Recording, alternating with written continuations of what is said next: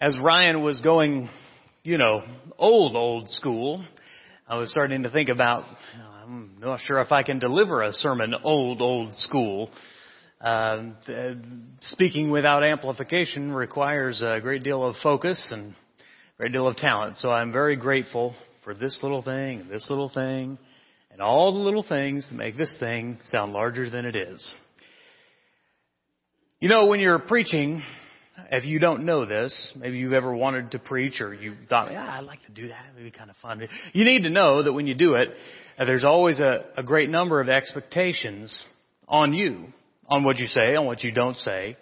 Uh, people, certain people like textual sermons. I mean, they really want, they want you to get in and just stay and just go verse by verse, line by line, word by word. They want you Greek, uh, they want all of it, the Hebrew, they want, they want it all.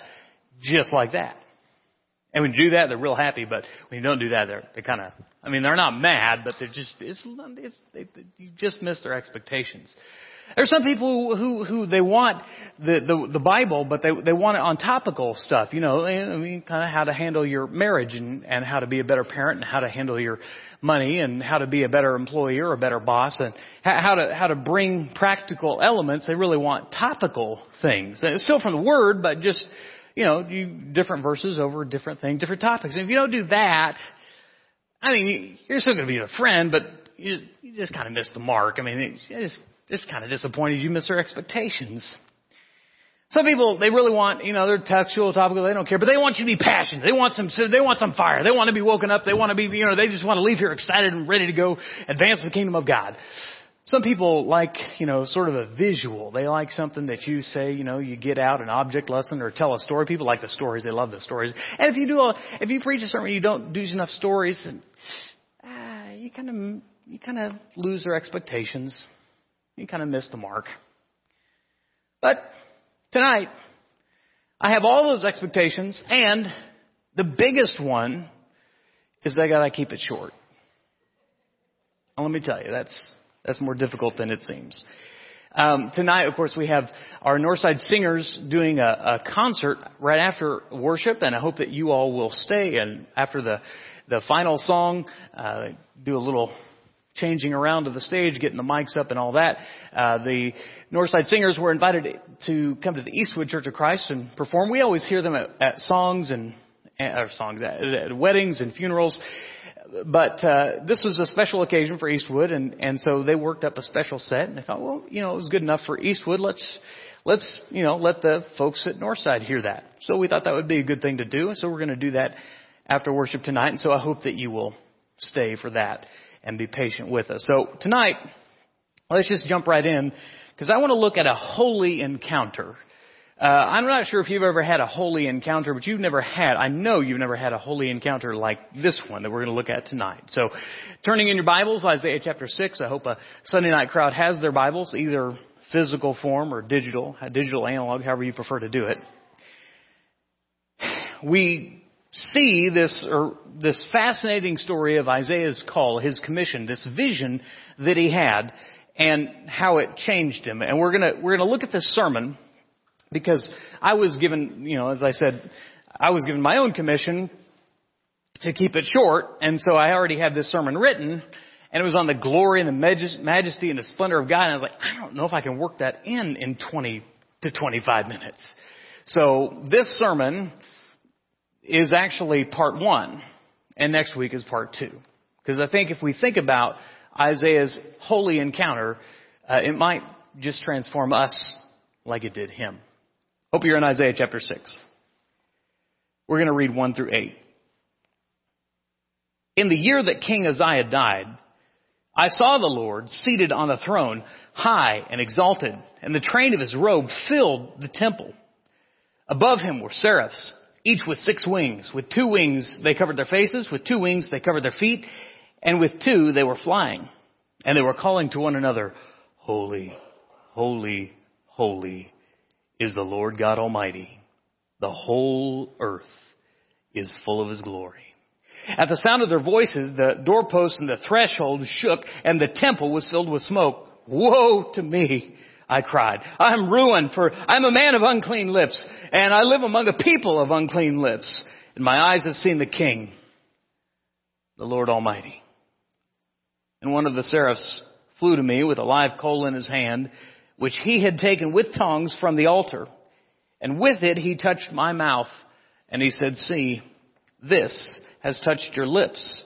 Your guilt is taken away. Your sin is atoned for. Then I heard the voice of the Lord saying, Whom shall I send? And who will go for us? And I said, Here am I. Send me.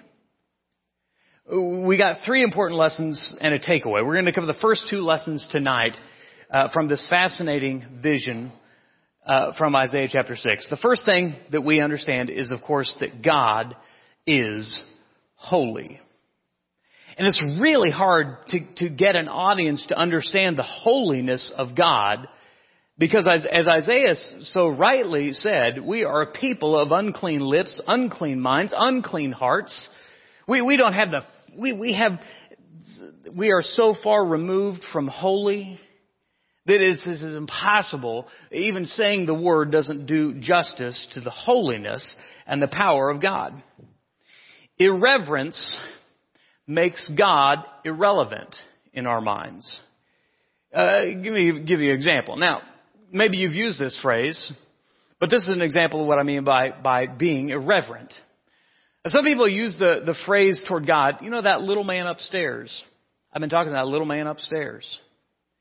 I cannot think of a more irreverent. I mean, if you use the phrase little man upstairs with Isaiah, as certainly after having seen that vision, he'd say, huh, no, you don't know who God is.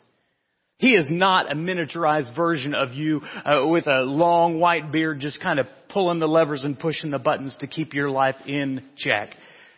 He is the holy, almighty, powerful, all magnificent, glorious Lord, King of kings. And so it's so difficult in our mind, even as church going people, even as Bible reading people, even as God worshiping, and I would say generally speaking, especially in a Sunday night crowd, God fearing people, to, to, to agree, to assent intellectually that we agree that God is holy. But a lot of times we just come at this idea that God, you know, I, I just, I respect God. And we talked about holy fear several weeks ago you know, and, and th- this encounter that, that people, whether Moses or Abraham, had when they encountered God, the first human reaction was instinctly fear. And, and, and what it meant to fear God. And, and we've kind of dumbed that down to just respect. Like I respect my boss. See, see, we're not fully getting what it is to be holy. Holy is not just moral perfection. It's not just being good in, in the, the, the degree that you think of good. See, in our, in our way of thinking, human beings, we think of good, it's a moving scale. If you ask a person, am I, are you a good person? They say, well, I think I'm generally a good person. You ask people in the world, do you think you're a good person? Well, yeah, I think I'm a generally good person. Well, it's a moving scale. I mean, I, there are people in, probably in federal prison for some very terrible crimes. You ask, are you a good person? Well, you know, I've done some bad things, but I'm not as bad as that guy. That guy is crazy wicked. See, uh, it's, it's, it's, it's sort of a moving standard, and, and we don't understand when we say holy that, that God is good, but not just good. He's perfectly good.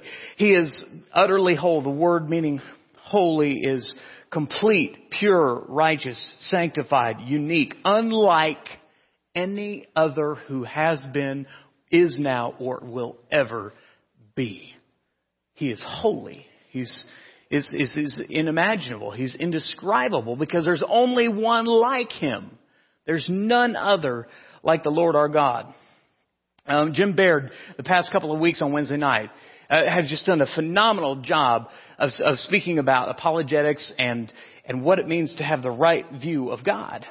And the very first week he talked about God being infinite, what that meant. In, infinite meaning, you know, you say God is strong. He's not just strong, He's all the strong. And that when God is smart, He's not just brilliant, but he's all the smart. He's all of the smart, all of the brilliance, all wrapped up that there could ever be or ever has been. Every smart thought that has ever been had is perfectly lined up under his perfect knowledge. He's not just all powerful. He's not just powerful, but he's all of the powerful. He's all of the strength. He's all of the might. In 1 Samuel chapter 2 verse 2, another prophet by a different name said, there is none holy like the Lord. There is none besides you. There is no rock like our God. When you examine any holy encounter, uh, whether it's Jacob or Moses or Job or Isaiah, uh, all of them had this deep, deep, not just physical, but I believe to their core understanding that God was something that they were not. And he was so far beyond and above. Let's look at Moses' encounter. I know we're in Isaiah, but turn quickly to Mo- Exodus chapter, chapter 3 verses 4 through 6. Let's look at Moses' calling just real quick since I, I put the burning bush up there. That would be good to do. Moses 3, 4 and 6. chapter 3. When the Lord saw that he had gone over to look, he's looking at this burning hedge that doesn't burn up. God called to him from within the bush, Moses, Moses. And Moses said, Here I am.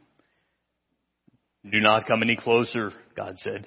Take off your sandals for the place where you are standing is holy ground. Then he said, I am the God of your father, the God of Abraham, the God of Isaac, the God of Jacob.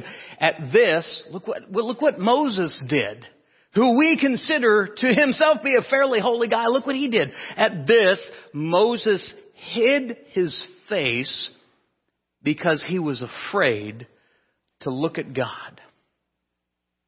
I don't have any idea what that was like. The closest thing I can imagine is when we had the solar eclipse. And they were, they were telling people there's going to be a solar eclipse and you're going to be able to look at it, but do not look at it directly. Because if you look at it directly, you're going to hurt yourself. You're going to, you're leave permanent damage. In fact, there was a news story about a, a guy who did this when he was a, kid, 10 or 11, 12 years old, last time there was a solar eclipse. And, and he looked right at it. Didn't have any protection on it. And he still has the scar of where, of where the sun crossed over. It's, it's burned onto his retina. Still damaged by that encounter. In the same way, I think Moses had this holy eclipse-like moment where the thing was, and I hate to say the thing, but but what he was looking at was too bright for him to see. Too powerful for him to, to lay on with human eyes. Um, you flip back to Isaiah chapter 6 while you're turning there. Think about this. Uh, the sun is the source of all light. Now, relatively speaking, in terms of our galaxy and our solar system, it's not that huge of a star. But, but it's, it's quite powerful. It, it keeps everything on life running smoothly, and without it, we're going to be some problems. But the closer you get to it, the more intense it gets. I was they, this last week, NASA sent a spacecraft, and its purpose is to go to the sun. Did you read about this? If you didn't, I'm going to read it for you. NASA is spinning a spacecraft straight into the sun's glittering crown, an atmospheric region so hot and harsh any normal visitor would wither. The Parker Solar Probe is, is as heat resistant as spacecraft gets, essential for exploring our star closer than ever before. Here's why the spacecraft is so tough. Parker's lightweight heat shield is four and a half inches thick. It can withstand 2,500 degrees Fahrenheit. That's warmer than it is in here right now, as well as extreme radiation thanks to its high-tech carbon. Although the corona reaches millions of degrees, it is a wispy, tenuous environment, and so the spacecraft won't need to endure such severe temperatures. The eight-foot shield will face the sun during the close solar encounters, shading the science instruments in the back, keeping them as cool as 80, 80 degrees Fahrenheit. As one scientist notes, this is a shield that Captain America would envy. That's kind of interesting. This, this probe's going to circle the sun for seven years, and each time it's going to get closer and closer. Now, the first orbit, I mean, they just launched it, and we'll get to the sun in about November. Okay, the first orbit and gets there uh, out of uh, 24 total orbits over the next seven years. At, at the, the, the final orbit, that probe will be 3.8 million miles from the sun. To give you some perspective, we are 93 million miles from the sun. So, you know, quite a bit closer than we are now. But it's not going to last, is it? Because even at 3.8 million miles from the sun, the sun's powerful enough, it gets any closer, it's going to fry. The shield, the instruments, all of it. They expect that to happen.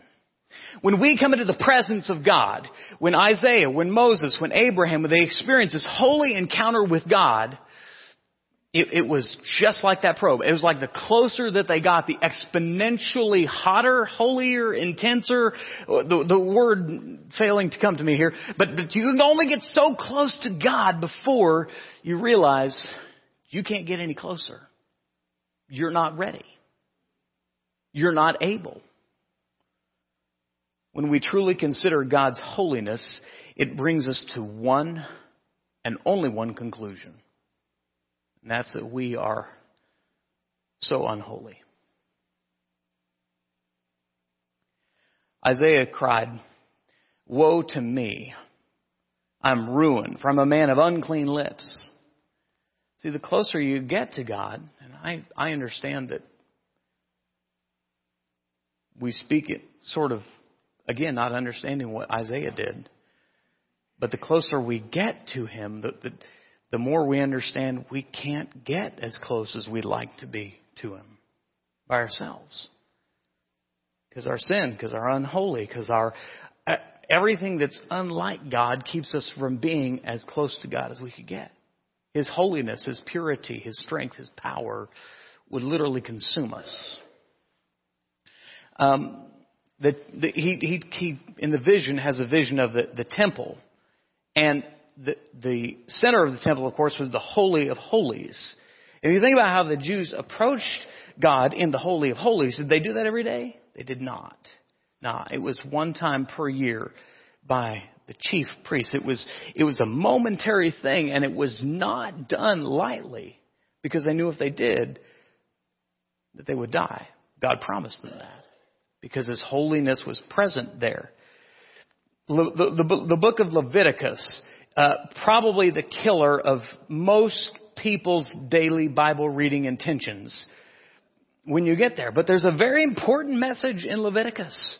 I mean, between all the rules and all of the, the stipulations and all of the old law, there's one purpose. Okay, Leviticus can be boiled down really just to one verse. Leviticus chapter 10, verse 10. Leviticus chapter 10, verse 10. In all of these rules and all of these stipulations, what you can do, what you can't do, the purification, the, the, the sacrifices, the, what the high priest could do, there's a one purpose in it. You must distinguish between the holy and the common, between the unclean and the clean. the closer you get to God, the cleaner you need to be. And, and in the same way, the, the cleaner you realize you can't be or ever become. This is why Isaiah said, Woe to me! What am I supposed to do? I'm here in the presence of God. He's thinking, I am gonna die. Because I shouldn't be here in the presence of the one who is holy. And so he comes fearfully into the presence of God. Now, quickly, some people have forgotten the holiness of God. Uh, not just today, and that, that does happen, but, but it has happened in Scripture as well. Um, 2 Samuel chapter 6, there is the account of a man named Uzzah. And Uzzah is a guy that gives us some trouble. And the reason he gives us some trouble is because he was seemingly a, a good guy, but the scripture is clear that he acted in an unholy way. David again brought together out of Israel chosen men, 30,000 in all. He and all his men set out from Baalah of Judah to bring up from there the Ark of the Covenant, uh, the Ark of God, which is called by the name the name of the Lord Almighty, who is enthroned between the cherubim that are on the ark. They set the ark of God on a cart, and they brought it into the house from Abinadab, which was on the hill. Uzzah and Ahio, sons of Abinadab, were guiding the new cart with the ark of God on it, and Ahio was walking in front of it. David and the whole house of Israel were celebrating with all their might before the Lord with songs and with harps and lyres and tambourines and sistrums and cymbals. When they came upon the threshing floor of Nacon, Uzzah reached out and took hold of the ark of God because the oxen stung, stumbled. The Lord's anger burned against Uzzah because of his, catch this, because of his irreverent act. You say, wait a second, Uzzah was just trying to simply save the Ark of the Covenant. I mean, doesn't that seem like a holy act? No, no, no. Because, see, they had, they had ventured away from God's instruction. God never said anything about building him a cart. If you look at the Old Testament instructions, the, the Ark of the Covenant was to be carried with poles. There's a reason God set those instructions, but somebody said, you know, those instructions are a little legalistic and a cart works so much better. It's so much more practical. And so they set the holy thing of God in an irreverent way. They pulled it on this cart and all of a sudden the cart had problems. And Uzzah, meaning to keep the ark from falling, reaches out to grab it. And the Lord says that's irreverence because you forgot who resides there. You forgot the holy God whose presence resided. And you're not going to touch that thing.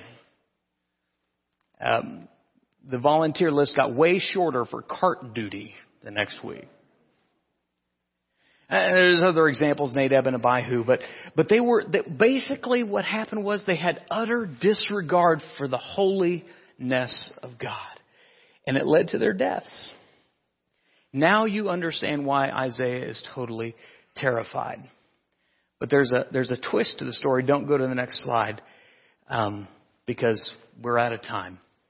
And we'll just talk about the twist next week. So you got these two points. God is holy, and you and I are not.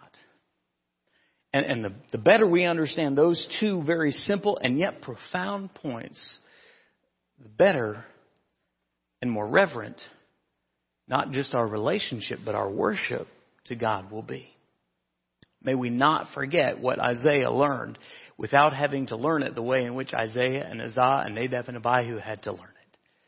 May we revere in our hearts the Lord and understand that He is holy and there is no one like Him. Tonight, if you do not, if you are painfully aware of your unholiness, I have good news for them, for you that they didn't know about yet. That the holiness of God would be fulfilled in a man, the man, Christ Jesus. And because of his life, and mostly because of his death, the blood that was shed was able to atone for your unholiness. The, the holy God sent himself and, and dwelt among us, among unholy people, not that he might condemn us, but that he might save us. And if you do not know him tonight, well, how do you do that? The Bible is very clear. Jesus himself said, believe and be baptized. And you be baptized and you are in Christ. You are part of, covered in the blood. Your sins are washed clean and you belong now to the beautiful body of Christ. And you can do that tonight. And we'll do it gladly and let the concert be pushed back just a little bit more because that's most important. Angels will rejoice in heaven at one who's unholy, turning to the one, the only one who can make them holy. If you're ready to come tonight, I bid you come. I'll meet you down front. Or if you have any other need that we can pray for you for, please come as together we stand and sing.